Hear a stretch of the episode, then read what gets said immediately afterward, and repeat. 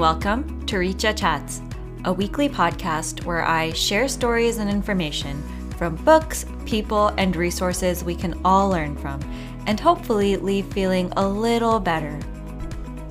Okay, so today's topic is one that I think everyone has experienced before, and it's about feeling shamed versus guilty or embarrassed.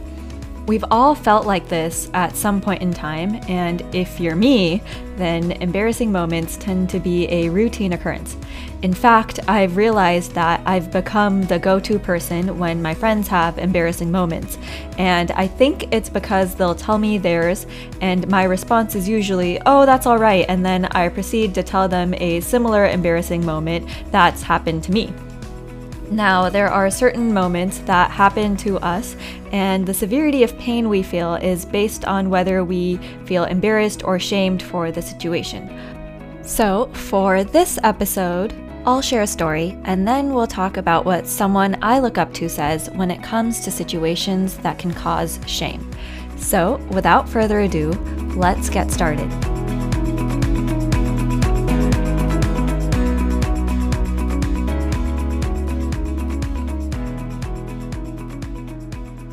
Today's story is one that someone brought to my attention, and it's from the AITA thread on Reddit, which stands for Am I the. I'll let you fill in the blank.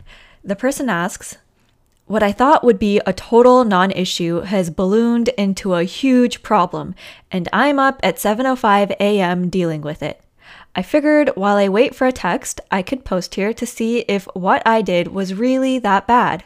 I'm a big fat beep, there's no way around it. I love to eat, which probably borders on addiction, but I figure since I'm only hurting myself, it's probably better to just live my life.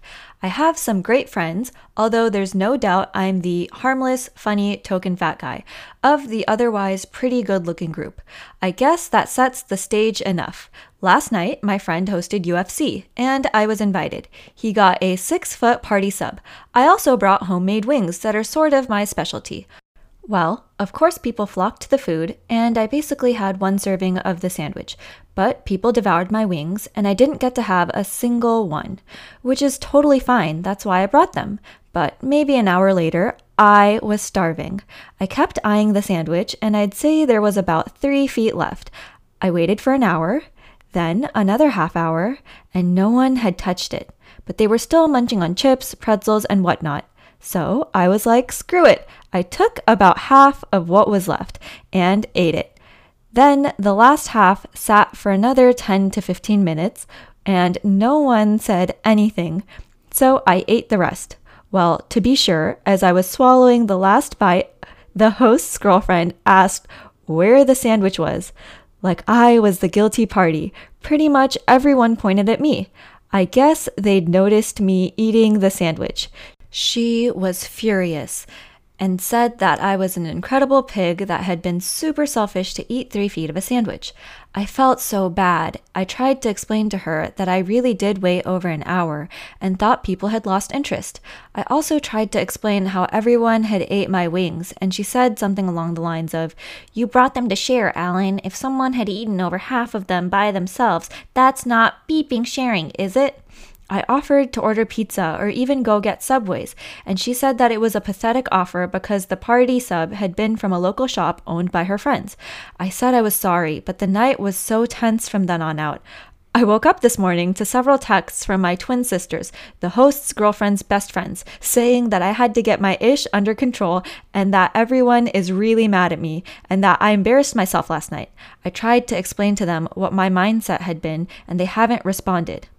And then there's some additional information in which he says To answer what seems to be the most common misconception, this wasn't a Subway party sub, so definitely not four times the size of a regular sub. This is a local place, so it's about one and a half times the width of a regular sub. It's still a ton of food, don't get me wrong, but I can down five Subway footlongs in an afternoon easily. This is probably about equivalent to that, not 12 like some people are saying. Okay. So, this person wants to know if they were the jerk for eating that much of a sandwich. Honestly, in my personal opinion, it seems like this is being blown out of proportion. Actually, I don't think this person did anything wrong, and if they had a different group of friends, I think there would be those people who would be so happy their guests liked the food. If it were me, I always make a lot of food, so rarely is the food finished. But when a plate does get emptied, I think, oh, this is a good thing to make or buy in the future because people really liked it if I were this person's friend, I would probably say something like, The fact that you were able to finish it is impressive. They should be endorsing you for this on LinkedIn. Um, so, as it relates to this person's eating, I am impressed. I think this is really impressive. And this story is also a good example of the difference between shame, guilt, humiliation, and embarrassment. Brene Brown, who I listen to and watch a lot, talks about this. Now, she says that shame is a painful experience where the person feels like they're flawed or that they don't deserve to belong. And she also says that shame causes someone to feel like what they've done makes them, quote, unworthy of connection.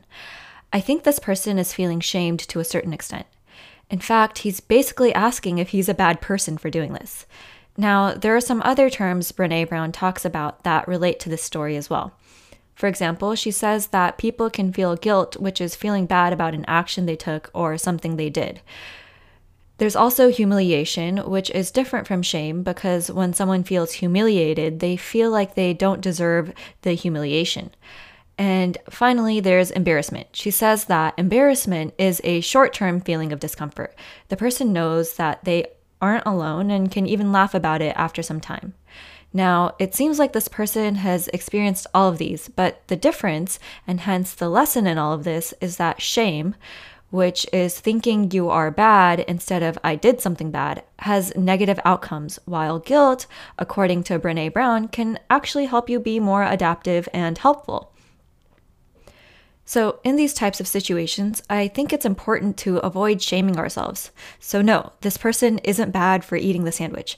I don't even think this person did anything wrong. And in fact, when people feel shame, what's actually needed isn't more shame or discipline like the twin sisters were insinuating. It's self compassion and empathy. So I hope this person practiced some self compassion because they aren't a bad person.